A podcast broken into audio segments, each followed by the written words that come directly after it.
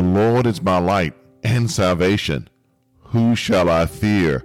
Are the triumphant words of confidence from Psalm 27. However, in our world today, there is so much to fear. There is fear on our television screens as we watch in horror the insanity in Ukraine. There is fear because despite the good news, COVID 19 remains deadly. There is fear at the pump as gas prices continue to rise. And there's fear in our streets and even in our homes because no one is safe from gun violence. The Lord is my life and my salvation. Who shall I fear? And making the Lord our stronghold and putting our total trust in God, the Father Almighty, so that we not only understand but are living a life where our fears are given to the Lord.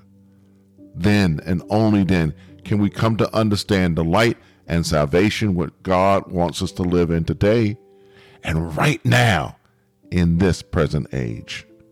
Remember, saints, the Lord is my light and salvation. Whom shall I fear?